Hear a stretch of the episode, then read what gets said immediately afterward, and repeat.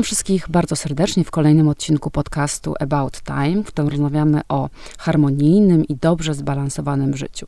W życiu, w którym jesteśmy świadomi siebie, szczęśliwi, rozwijamy się w kierunkach, w które najlepiej wykorzystują nasz potencjał. A dzisiaj porozmawiamy o równowadze między umysłem i sercem, a moją gościnią jest dr Lidia Czarkowska, psycholog, socjolog, antropolog, kierownik merytoryczny studiów podyplomowych coaching profesjonalnych na Akademii Leona Koźmińskiego. Dzień, Dzień dobry. dobry. wszystkim. Dzień dobry, Cześć. Lidia, rozmawiam ci o takiej równowadze, która e, zawsze była dla mnie ważna i taka nie do końca zrozumiała, czyli ta równowaga między e, umysłem a emocjami, czy de facto pewnie e, głową a sercem. Czy w ogóle jest tam jakieś porozumienie? No właśnie pytanie, jaki my mamy rodzaj relacji wewnętrznej między tym, co logiczne, a tym, co emocjonalne. Powiedziałaś umysł, zależy jak go rozumiemy. Hmm, moglibyśmy go sprowadzić, tak jak ludzie często to rozumieją, do świadomości.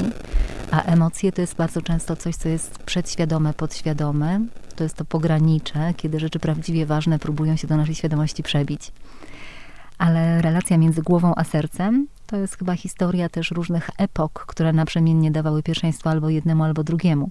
Teraz już wiemy dużo więcej. Wiemy, że jest możliwa harmonia, synergia, nie tylko dylemat albo konflikt. No i jak one się komunikują? No bo rozumiem, że tam jakaś komunikacja, że porozumienie i równowaga była, muszą się komunikować serce i głowa czy umysł. Mhm. To trochę zależy z jakiej perspektywy na to spojrzysz. Jeżeli z perspektywy neuronauk, no to można szukać ścieżek neuronalnych, które to, co korowe i uświadomione, łączą z tym, co podkorowe w mózgu limbicznym, ale też z całą resztą ciała, bo bardzo ważną rzeczą w emocjach jest system wegetatywny, autonomiczny i nasze odczucia, wrażenia, uczucia, które po angielsku możemy nazywać sensations albo feelings. No to jak, jak one się ze sobą komunikują? Jak to jest w tej neurobiologii? Hmm. Znaczy jesteśmy absolutnie całością, tak? Każda nasza funkcja mm, poznawcza, w tym intuicja, o której naukowo możemy za chwileczkę porozmawiać, e, jest wpisana w nasz system nerwowy. Mamy mm, symbolicznie pięć klasycznych zmysłów. Mm, zmitologizowany jest tak zwany szósty zmysł. Natomiast jako istota wielopoziomowa potrafimy odbierać bodźce, sygnały, wrażenia nie tylko ze świata zewnętrznego, ale także z własnego ciała, z własnego organizmu. E, naukowo ta funkcja nazywa się propriocepcją, czyli odczuwaniem własnego ciała. No i teraz mamy też bardzo ciekawe możliwości badawcze dzięki zarówno EEG, jak i funkcjonalnemu rezonansowi magnetycznemu, żeby zaglądać, co się dzieje w czasie rzeczywistym w naszym systemie nerwowym, e, kiedy przetwarzamy te wielopoziomowe informacje. A co z emocjami? One są w końcu gdzie? Bo też jest tak, że mm, jest wiele, nie wiem, teorii albo takich e, przekonań może nawet bardziej, że e, czujemy sercem, ale też nie do końca, no bo mózg też przecież bierze w tym udział. Też jest to odczuwanie e, brzuszne, czyli takie bardziej pierwotne. To gdzie są te emocje? Emocje są wszędzie, są w całym ciele jak mamy mądrości ludowe różnego rodzaju, przysłowia i powiedzenia, to bardzo często one lokalizują emocje w potocznych takich określeniach albo w brzuchu, albo w okolicach serca. No, znamy takie na przykład, jak o tym pomyślę, to brzygać mi się chce, robi mi się niedobrze, mam mdłości albo flaki mi się wywracają. Mamy też takie powiedzenia, że coś mi leży kamieniem, no właśnie na sercu albo na wątrobie. To są odczucia, które obserwacje potoczne, mądrość ludowa w wielu językach nazywała właśnie w taki sposób. A w tej chwili mówimy, że każda emocja składa się zarówno z komponentu świadomego, poznawczego, czyli znaczenia, ale też odczuć, uczuć, które mają bardzo mocny element fizjologicznego pobudzenia o swoistym charakterze. Także to jest właśnie taki most pomiędzy tym, co świadome, a tym, co nieświadome albo podświadome.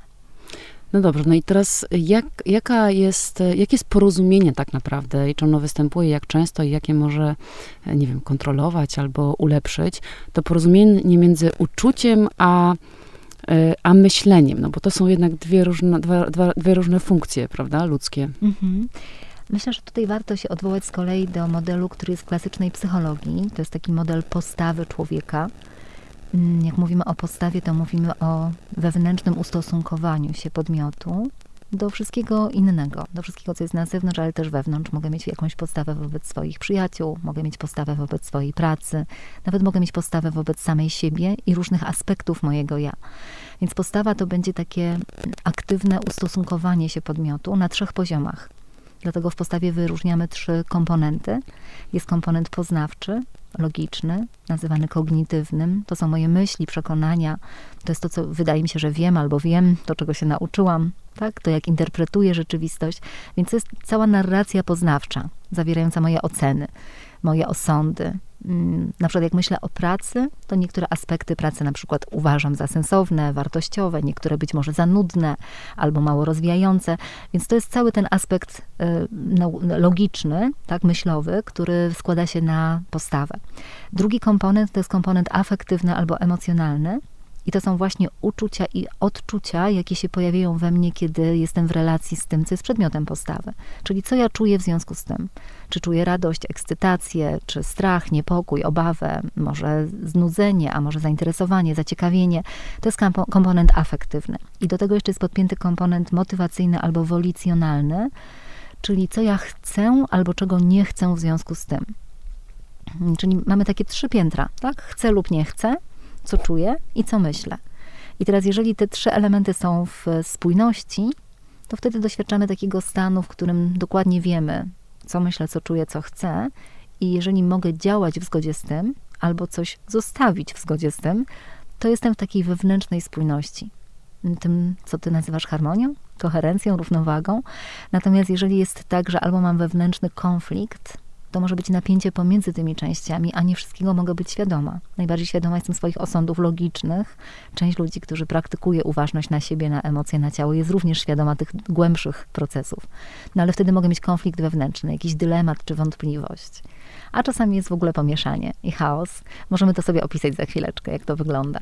To opisz, bardzo, mm, mhm. bardzo mnie to ciekawi, no bo jak sobie zdiagnozować taki konflikt wewnętrzny, bo rzeczywiście mhm. jest tak, że bardzo często pojawiają się w nas takie wątpliwości i nie potrafimy tego e, zlokalizować, w którym miejscu powinniśmy sobie to głębiej mhm. zbadać. Mhm. To może jeszcze trochę tak uporządkuję, tak? Ten komponent poznawczy, kognitywny, w świecie idealnym, jakbyśmy mieli dwa przeciwstawne bieguny, to na poziomie naszego osądu doświadczamy albo stanu totalnej klarowności, czyli wiem, co myślę.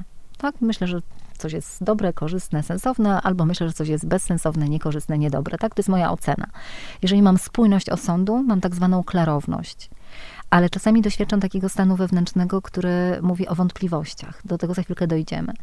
Jeżeli wiem, co czuję, dokładnie wiem, co czuję, mam taką jednoznaczność, to to się nazywa koherencją serca.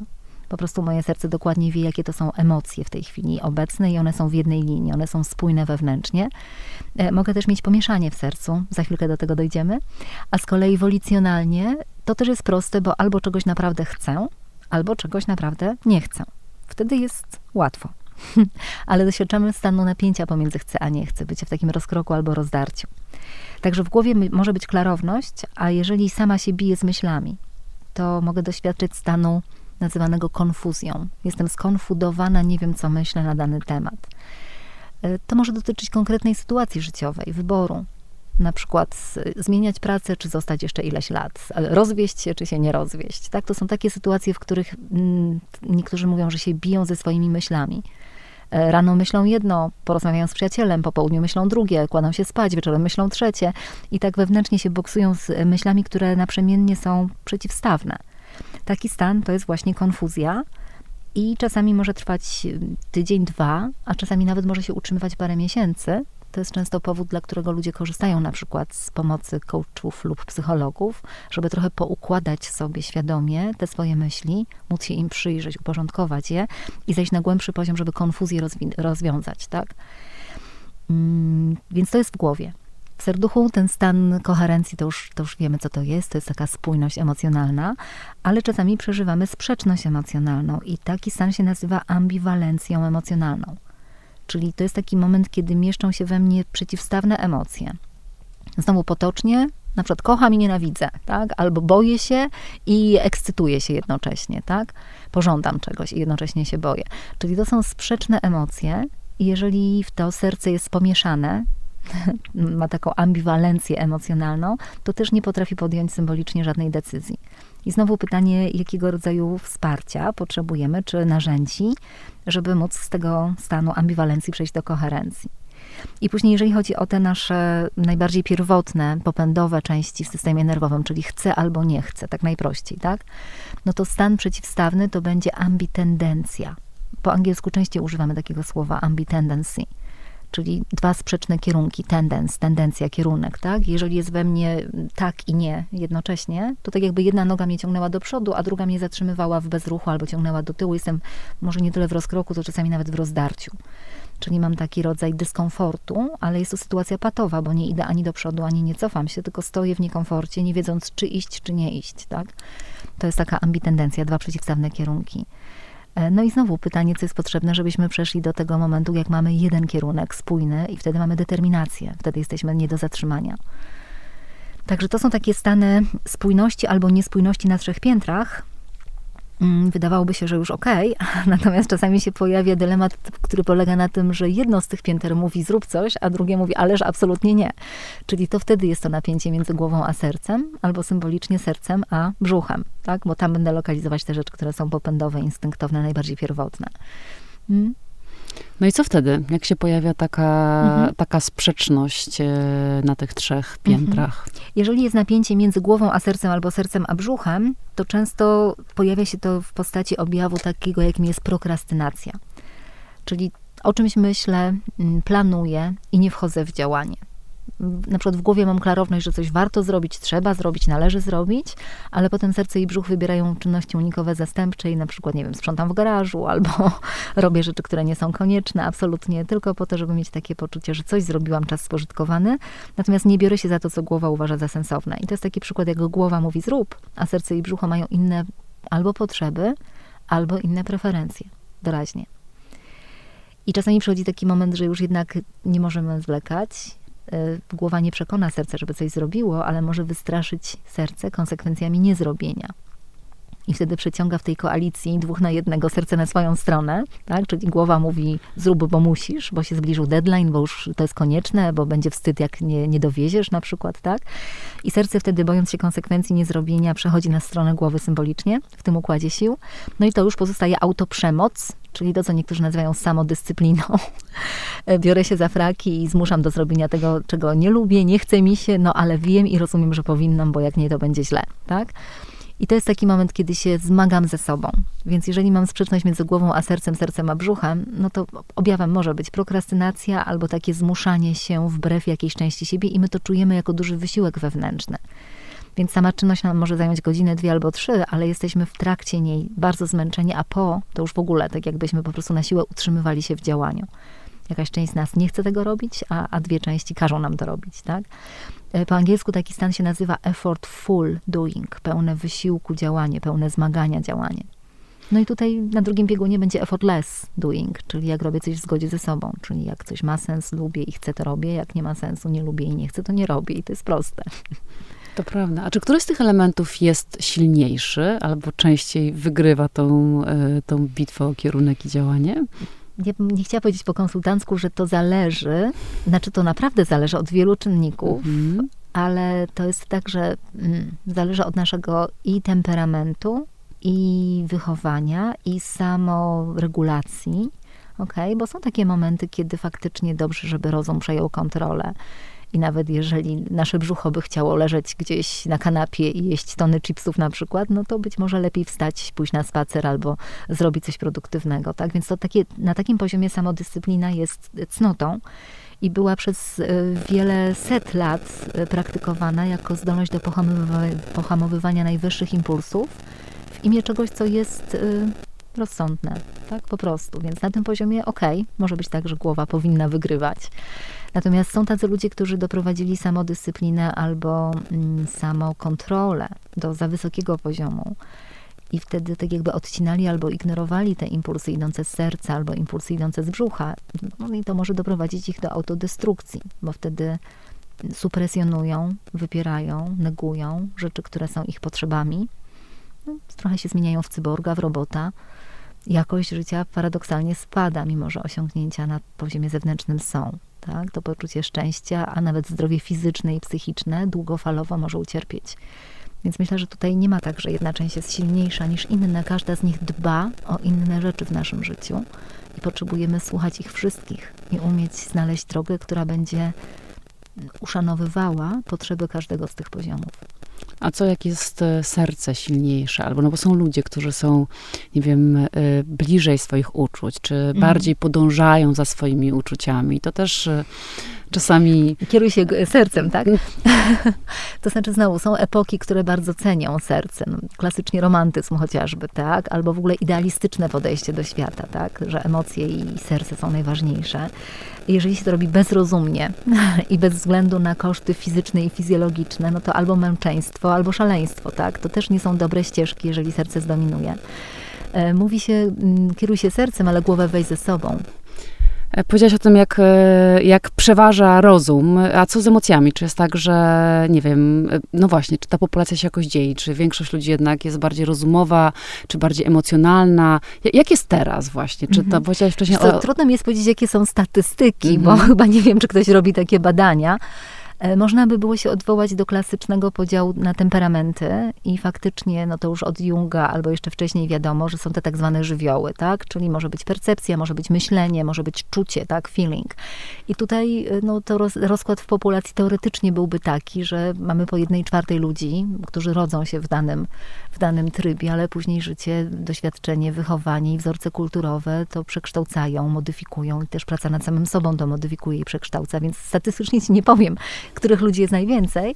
Są epoki, które cenią szczególnie rozum, są epoki, które cenią szczególnie emocje i wtedy jest pewien rodzaj mody, albo byśmy to nazwali współcześnie memem, tak, memetyką, która powoduje, że coś jest wyjątkowo atrakcyjne, cenione albo szanowane. Hmm? I co dzisiaj jest tak wyjątkowo cenione i atrakcyjne i szanowane? Myślę, że już jesteśmy w takim miejscu, że przekonaliśmy się, że ani posługiwanie się samym sercem bez użycia głowy, ani posługiwanie się głową e, nie jest ścieżką, która doprowadza ludzi do rozwoju pełni potencjału.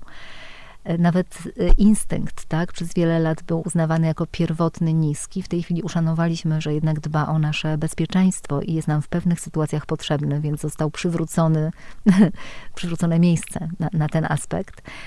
Mm, ale wiesz co, tak mnie korci, że chyba odpowiem, że najlepiej jest popatrzeć na człowieka tak, jak ja bardzo lubię patrzeć na człowieka. Mam taki model czteropoziomowy, który się nazywa holarchią, bo jedne elementy mieszczą się w kolejnych, tak jak matrioszki. I w tej holarchii mamy zarówno aspekty fizyczne, fizjologiczne, tutaj te nasze podstawowe, pierwsze, drugie prawo biologiczne, przetrwać, przekazać geny, utrzymać potomstwo przy życiu, czyli tak, tak zwany pień mózgu, mózg gadzi, popędy, instynkty i to, co w trzewiach się odzywa czasami odruchem lękowym, ostrzegawczym w danej sytuacji, to jest taki fundament, baza, żeby przeżyć, tak? To jest to. Jest to. Więc to jest ta część fizyczna, fizjologiczna, kontakt z ciałem. Potem mamy tą inteligencję emocjonalno-społeczną z mózgu limbicznego, czyli nasza zdolność do samoświadomości, samoregulacji, empatii, tak? motywowania się i budowania relacji z ludźmi. I to jest ten aspekt emocjonalny, symbolicznie to serce. Potem mamy te aspekty poznawcze, kognitywne, czyli inteligencje wielorakie, bo to już jest daleko poza e, tylko samym IQ, mierzonymi klasycznymi testami Wexlera czy Ravena. Mamy różne talenty. To, co jest korowe, tak? I te prawo- i lewopółkulowe funkcje do logicznego myślenia, do kreatywnego myślenia inteligencje różnorodne, językowa, przestrzenna, obrazowa, graficzna, nie tylko czysto e, sekwencje wyciągania wniosków z łańcuchów przyczynowo-skutkowych, tak? I mamy jeszcze coś takiego, co nauka zaczyna opisywać, w zasadzie od lat 80. opisuje to już troszkę czasu, tak? Czyli inteligencja duchowa, albo humanistyczna, albo transpersonalna. I to, że tym się zajęła psychologia, to jest powiedzmy nowe, natomiast no, w starożytności, jak popatrzymy na, na wszelkie myśli filozoficzne, też to było obecne. Więc to są te cztery poziomy. Myślę, że jesteśmy w takiej epoce, która już wie o tych czterech aspektach, o czterech inteligencjach i szanuje je wszystkie. To jest moja to, nadzieja. To gdzie się w takim razie znajduje inteligencja duchowa? Mhm, spiritual quotient, tak to się nazywa. Gdzie się znajduje? A, to jest bardzo ciekawe, bo to jest coś takiego, co bywa nazywane też przez Junga na przykład archetypami albo świadomością i nadświadomością zbiorową, czyli dostępem do takiej mądrości i wiedzy, która jest skumulowana przez doświadczenia nie tylko jednego człowieka, ale jest po prostu doświadczeniami ludzkości. Hmm. I czy to też ma wpływ na tą naszą spójność wewnętrzną? Oczywiście, że tak, bo tam są ideały, wartości, tam są rzeczy wyższe, w ramach nawet inteligencji duchowej, badając to testami, można to owskaźnikować i jednym ze wskaźników jest poczucie spójności, ciągłości biograficznej w życiu, niezależnie czy są to po ludzku mierzone sukcesy czy porażki i zdolność do przekraczania doświadczeń, które dla jednostki są wyjątkowo trudne i które po ludzku mogłyby kogoś załamać, a zdarza się tak, że jeżeli ktoś ma taką inteligencję duchową rozwiniętą albo pracuje nad tym, to to, co po ludzku nie do udźwignięcia, jest w stanie spokojnie przekroczyć i, i stać się kimś większym niż to doświadczenie. No to jak zdiagnozować sobie tą niespójność? No bo powiedziałaś już tutaj o zbyt mhm. dużej dyscyplinie, um, ale ja myślę, że um, czy są jakieś inne objawy, no bo mamy mnóstwo pytań i tak jak to mówisz, jest że... typowe, miotanie się, mm -hmm. tak? Mhm. Czyli niemożność do podjęcia decyzji albo podejmowania, potem wycofywanie się z niej, tak? To jest ta zmienność wewnętrzna, chcę i nie chcę, tak? Czuję, nie czuję. Czyli to jest brak takiego poczucia mm, jednej linii wewnątrz, która daje tą spójność w działaniu, tak? Jeżeli odczuwamy effortful living albo effortful doing, pełne wysiłku zmagania, bycie mm. lub działanie, to to jest sygnał, że nie jesteśmy w pełnej koherencji.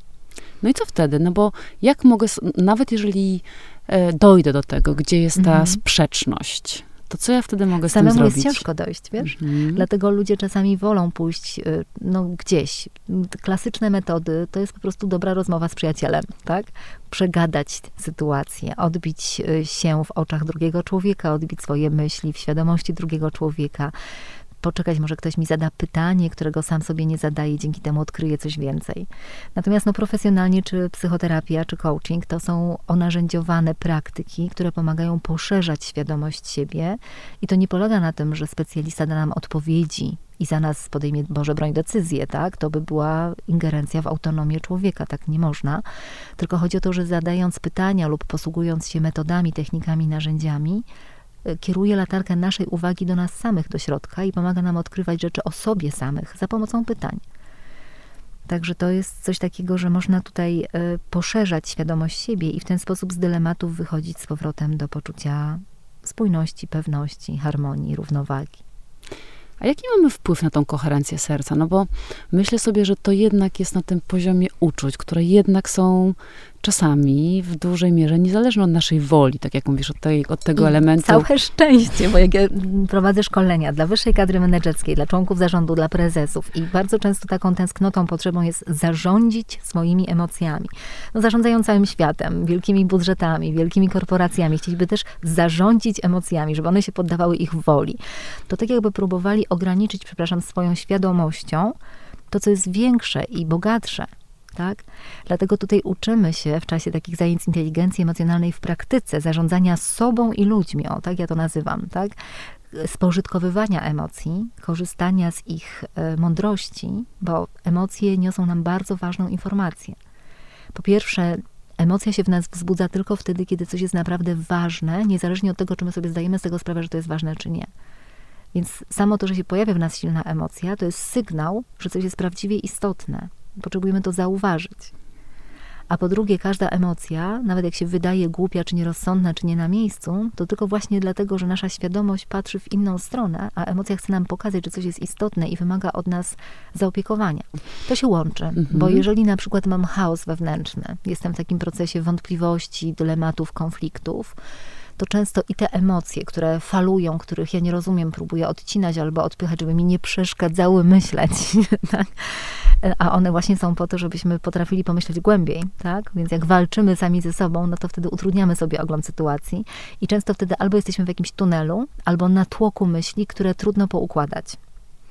A klarowność pojawia się w momencie, kiedy odkrywam, o co tak naprawdę chodzi. I emocje są tutaj bardzo ważnym kodem dostępu taką, nie wiem jak to nazwać, lunetą czy, czy kluczem, żeby odkryć, o co tak naprawdę chodzi, co jest tak naprawdę ważne. Tylko to jest to, że potrzebujemy się przestać bać emocji, a nauczyć świadomie, jak z nimi pracować, jak, jak je witać, jak je rozpoznawać i jak dzięki nim odkrywać to, co jest prawdziwie ważne. To jaką rolę w tym wszystkim odgrywa brzuch? No bo e, też sporo się mówi o tym, że to tam są te emocje ulokowane. No to mm, są tam inne emocje, czy mają mhm. inne źródła, czy są o czymś innym? Jak to jest? Mm, to są te emocje pierwotne, pierwszego rzędu, te związane z przetrwaniem bezpośrednio. Także brzuch jest jak instynkt, jego zadaniem jest nas chronić. W czasie warsztatów e, robimy sobie tabelę w Excelu dla tych, którzy kochają wszystko ocyferkować i potrzebują zobaczyć przez oczy, żeby uwierzyć. Robimy tabelę w Excelu do porozmawiania sobie z głową, sercem i brzuchem, zadając konkretne pytania i prosząc o odpowiedzi na skali od 0 do 10. I jakkolwiek racjonalnym ludziom się wydaje to na początku głupie albo śmieszne, to zapraszam, żeby się pobawili tym narzędziem i odkryli w danej konkretnej sytuacji dylematu, tak, jaka część powstrzymuje ich w niedziałaniu. Więc możemy też symbolicznie zwrócić tam uwagę i porozmawiać z tymi trzema piętrami decyzyjnymi. I tutaj, jak pytasz o funkcję brzucha i o lokalizację emocji w brzuchu, ja bym się odwołała znowu do jednego z moich ulubionych mistrzów nauczycieli, Karla Gustawa Junga, który miał taką metaforę, mm, że część osób postawiła na tronie swojego życia jako króla głowę. I ta głowa, ten rozum rządzi w ich życiu. No jest bardzo mądry, bardzo świadomy, bardzo dużo się nauczył. Tylko nieszczęście polega na tym, że jeżeli głowa decyduje o wszystkim w naszym życiu, możemy osiągnąć sukces albo to, co jest korzystne i to, co nauczyliśmy się, że jest dobre i opłacalne i właściwe w danej epoce, która nas kształtowała. Wzorce kulturowe, rodzice, otoczenie, rówieśnicy, tak? Więc nasz król rozum poprowadzi nas bezpieczną i konstruktywną i opłacalną ścieżką życia, ale nie da nam poczucia szczęścia ani spełnienia. Z kolei ci, którzy posadzili serce, a wykopali głowę, no kończą jak świry, albo romantycy, albo po prostu no, osoby, które no, robią bardzo dziwne rzeczy, albo ryzykowne rzeczy i część osób obśmiewa to, albo się boi takiego scenariusza, posłuchać serca. Więc Jung, Jung mówił, żeby posadzić serce na tronie, ale z głowy zrobić radę starszych, która mądrze podpowiada, jak zaspokoić tęsknoty i pragnienia serca. Czyli serce trochę jak taki romantyczny czy pełen pasji król mówi, co chce, ale mądrze korzysta z głowy, która szuka sposobu, jak to zrobić. Co jest potrzebne, żeby to było właściwe, bezpieczne, dobre. Nie skończyło się w więzieniu, nie skończyło się narażeniem życia własnego albo kogoś, tak? Życia, zdrowia, majątku. Więc serce mówi co, głowa szuka jak. A brzuch w tym no miejscu no właśnie, jest wojownikiem. Rolę? Jest mhm. wojownikiem, który mhm. chroni króla serce zarówno przed zagrożeniem z zewnątrz, jak i przed własnymi szalonymi pomysłami. Czyli jest jak straż przyboczna, która nie pozwoli się królowi unicestwić i też obroni przed potencjalnymi wrogami zewnętrznymi. Dużo mocnych charakterów, które nie zawsze muszą się umieć dogadać na tej scenie. Ale jeśli Jung tak twierdził, jeśli serce jest królem, głowa jest w Radzie Starszych, a brzuch jest zdrowym żołnierzem, to wszystko jest na swoim miejscu i wtedy życie jest okej. Okay. W sumie tak, każdy ma władzę, ale w innym obszarze, więc jest szansa, że e, jakąś kooperację tak. E, nawiążą. No właśnie, a powiedz, czy ta równowaga myślisz, że ona jest możliwa i czy ona jest konstans? Czy to raczej jest takie balansowanie cały czas, jakiś taki dialog między tymi wszystkimi trzema ośrodkami decyzyjnymi? że dopóki ciało ciepłe jest wdech i wydech, to zawsze jest to proces, zawsze jest to zmiana, tak? I tak naprawdę, jak mówisz o tym balansowaniu, to, to jest taka metafora, którą ja bardzo lubię, bo jeżeli ktokolwiek jeździ na łyżwach, rolkach, nartach, rowerze, desce, to rozumie, że kiedy jest w ruchu, to nie jest w punkcie równowagi, tylko balansuje dookoła punktu równowagi, przy każdym zakręcie trochę zmieniając ułożenie ciała. I to jest tak, że jak jesteśmy w tym ruchu, jak jesteśmy w dynamice, to potrzebujemy tak jakby minimalnie odchodzić i wracać do punktu równowagi, żeby móc się przemieszczać. Tak?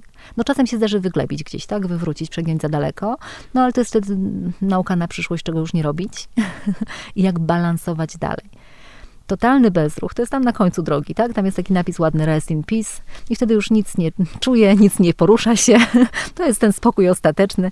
E, ale dla mnie też jest jeszcze inna metafora, nie tylko takiego podróżowania przez życie, ale w ogóle takiego rozwoju, wzrostu, ekspansji. Czy to narysujemy jako spirale, tak jak w klasycznych, filozoficznych nurtach różnego rodzaju, tak? Czy, czy narysujemy no, w dowolny sposób, tak? Ekspansja jest możliwa wtedy, kiedy czasami, no właśnie przegniemy, dowiadujemy się przez trudne doświadczenie, co, co jest dla nas niewłaściwe albo niepotrzebne, i znowu wracamy do jakiegoś swojego ja, ale wzbogaceni o tę podróż naokoło czy w bok. I wtedy, no, przez takie sytuacje kontrastowe, bardzo przyjemnych i bardzo nieprzyjemnych doświadczeń, rośniemy wewnętrznie i zewnętrznie. Coraz więcej potrafimy pomieścić. Więc to jest ta ekspansja świadomości, ekspansja rozwój, wzrost. Mhm. A jeszcze wrócę do tej neuronauki, bo ciekawi mnie, jak te połączenia wyglądają tak e, biochemicznie między tymi trzema ośrodkami władzy, nazwijmy je. Wiesz co, biochemia w ciele jest w ogóle cudowna i, i to jest magiczny, wielki temat. Ja nie jestem tutaj wielkim ekspertem. Dawno temu miałam neurologię, neurofizjologię, neuroanatomię jeszcze na Ujocie w Krakowie. Teraz nauka zrobiła wielki progres. Jest taka książka Molekuły emocji pani Kandan Spert.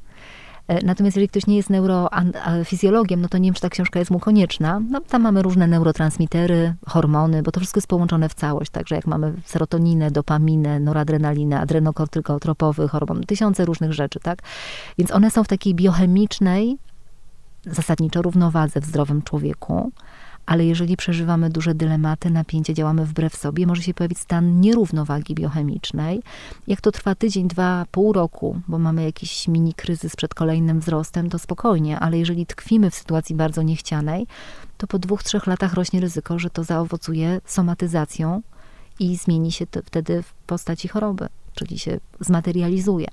Więc tu jesteśmy na tym pięknym pograniczu psychoneuroimmunologii, psychoonkologii, gdzie to, co się dzieje w systemie nerwowym między emocjami, świadomością, podświadomością, a popędami, potrzebami, tak, może wpłynąć przez neurochemię na fizjologię całego systemu nerwowego, na system immunologiczny i to jest, to jest piękne i jednocześnie straszne, że cokolwiek się w nas dzieje, przejawia się na każdym poziomie. Czyli mówisz, że taki konflikt wewnętrzny, na przykład bardzo długo trwający, typu, no właśnie, jestem w pracy, której nienawidzę, albo jestem z mężem, którego nie kocham, czy to właśnie może się objawić, tak zmaterializować w taki średnio znaczy, chciany ja powiem, że po długim czasie tkwienia w sytuacji mm -hmm. niechcianej, tak, bo oczywiście można mieć jakąś sytuację doraźną, konflikt do rozwiązania, dylemat mm do zastanowienia. Jeżeli to trwa parę tygodni, parę miesięcy, nie, nie powinno aż tak się w ciele mm, upowszechnić i ustabilizować w jakimś niezdrowym e, standardzie, żeby zaowocowało chorobą. Ale jak badamy na przykład przeciążenie stresowe organizmu, to po, powyżej pewnego progu pozostawanie w danym stanie powyżej dwóch lat powoduje, że zaczyna rosnąć ryzyko choroby. A myślę, że te konflikty wewnętrzne, tak sobie myślę jeszcze o tych dzisiejszych czasach, no bo mówiłaś o tych epokach, że mam wrażenie, że jednak te czasy są bardziej, z jednej strony jesteśmy bardziej świadomi, jakby dopuszczamy więcej możliwości, jakby ta koherencja jest w szerszym aspekcie, no ale z drugiej strony też mamy więcej stresu, wszystko się dzieje szybciej, nie mamy czasu, żeby przemyśleć, poczuć, to jak myślisz, jak to jest dzisiaj? Znaczy myślę, że to jest tak, po pierwsze ekspansja w ogóle, tak? Czyli to też jest taki poziom rozwoju, że to wszystko się dzieje faktycznie bardzo szybko. Mm, I to też inne jeszcze nurty nauk pokazują jakby przyspieszenie rozwoju świadomości. Jakbyśmy sięgnęli do tej klasycznej teorii przyjaciela Abrahama Maslowa, Gravesa, Spiral Dynamics, dynamika spiralna.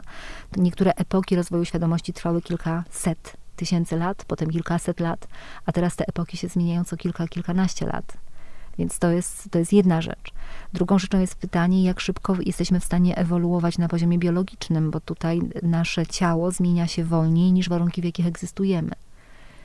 W związku z czym no, kiedyś porównywano, ile bodźców, y, na ile bodźców musi zareagować mózg człowieka i jeżeli nasi pradziadowie na przykład orali wołem pole, no to dwa tygodnie chodzenia za wołem po polu to jest tyle, co 15 minut jazdy po mieście w korkach. Tyle bodźców mózg musi przetworzyć, na tyle zareagować, więc, a to jest powiedzmy, nie wiem, 100 lat różnicy, tak? Więc nasze ciało aż tak szybko się nie zmienia. Stąd teraz być może te pomysły na upgrade bio, biostymulacyjne ze względu na, na różne chipy. Ja też się na tym nie znam, natomiast Natomiast po prostu chodzi o to, że na pewno jesteśmy przebodźcowani i na pewno przy tym wszystkim, co się wydarzyło przez ostatnie 30-40 lat u nas, 50-60 na świecie, jest ta naturalna tęsknota do większego kontaktu z naturą, powrotu do prostoty. Było takie wahnięcie wahadła w drugą stronę, z hiperkonsumpcjonizmu do minimalizmu, tak, do esencjalizmu.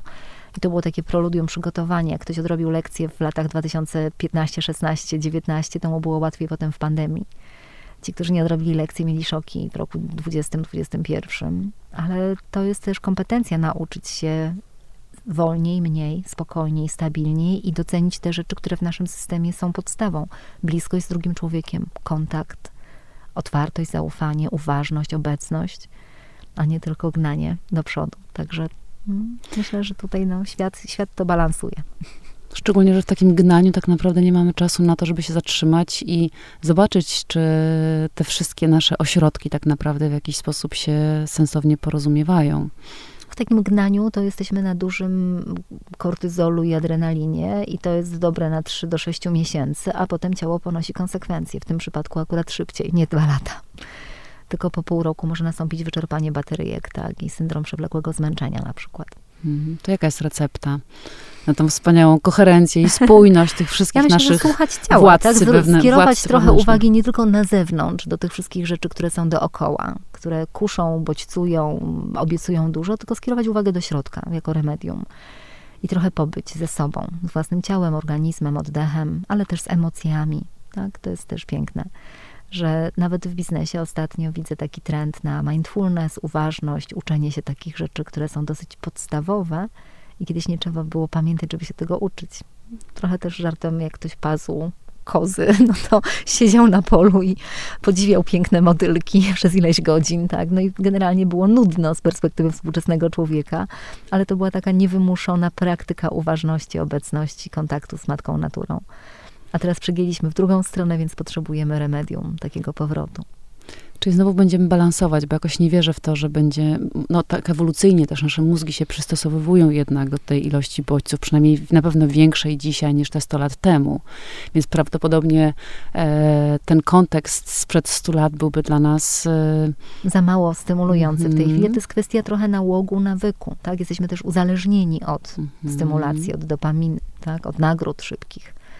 Także to też jest forma uzależnienia, a jak każde uzależnienie przynosi konsekwencje, stąd mamy niestety takie, a nie inne raporty o zdrowiu psychicznym ludzi w krajach wysoko nazywanych cywilizowanymi. szczególnie młode pokolenie, prawda? Mhm. Oni są, Przebodźcowani od samego przedszkola. to prawda. No dobrze, to w takim razie co, jaka, czy, jaka jest e, recepta? No bo mówisz o tym takim zatrzymaniu i też wszyscy o tym mówią i rzeczywiście to jest, e, to jest ważne i takie szalenie trudne tak naprawdę. Mhm. Ale też powiedziałaś wcześniej tą piękną rzecz o tym zauważaniu tych emocji i zadawaniu sobie pytania, e, co one chcą nam powiedzieć. Mhm. Czy coś jeszcze? Hmm. Wiesz co, tutaj jako antropolog kulturowy widzę takie niezmienniki, czyli to, co chociażby w, stoicy, w stoicyzmie było już obecne, tak? To, co jest co jakiś czas obecne, właśnie to zatrzymywanie się, ta uważność, tak? To myślę, że możemy bardzo dużo rzeczy właśnie poznawczo-kreatywnych zdelegować na maszyny przetwarzające dane. A to, czego maszyna póki co nie zastąpi, to są te bazalne potrzeby human being, czucia się, komfortowo i bezpiecznie i bycia w relacji opartej o miłość, szacunek i zaufanie. Czyli schodzimy trochę na te dolne piętra mózgu, na ten mózg gadzi i ssaczy, na te podstawowe pierwsze, drugie prawo biologiczne i te potrzeby mózgu limbicznego, bycia widzianym, słyszanym, kochanym, uszanowanym, mm, godnym, mającym wpływ. A to, co się da przetwarzać jako złożone systemy informacyjne, można oddać maszynom i cieszyć się życiem. Więc drodzy wszyscy specjaliści od AI, Jest mnóstwo rzeczy do zrobienia dla Jest- ludzi. tak, już wiecie, co ma, w jakich kierunkach macie trenować AI, a cała reszta świata ludzkiego już wie, czym ma się zajmować, czyli swoimi podstawowymi potrzebami, o którymi przed chwileczką powiedziała. Przede wszystkim Litka. miłością i bliskością. Czyli najtrudniejszymi elementami współczesnego życia też. Ale no tak, no, ale wymagającym uwagi i, i pracy, myślę, i takiego przypomnienia sobie o nich w dzisiejszych Myślę, że czasach. słowo przypomnienie to jest bardzo dobre słowo, bo one w nas są, one są czymś naturalnym, inherentnym, danym nam, tylko właśnie rozpędziliśmy się tak, że o tym, tak jakbyśmy trochę zapomnieli albo od tego odbiegli. Chodzi tylko o powrót do siebie. I właśnie apelujemy, e, żebyśmy powracali do siebie i przypominali sobie o tym, że jesteśmy stworzeni do miłości. Dziękuję, Litka. Dziękuję bardzo.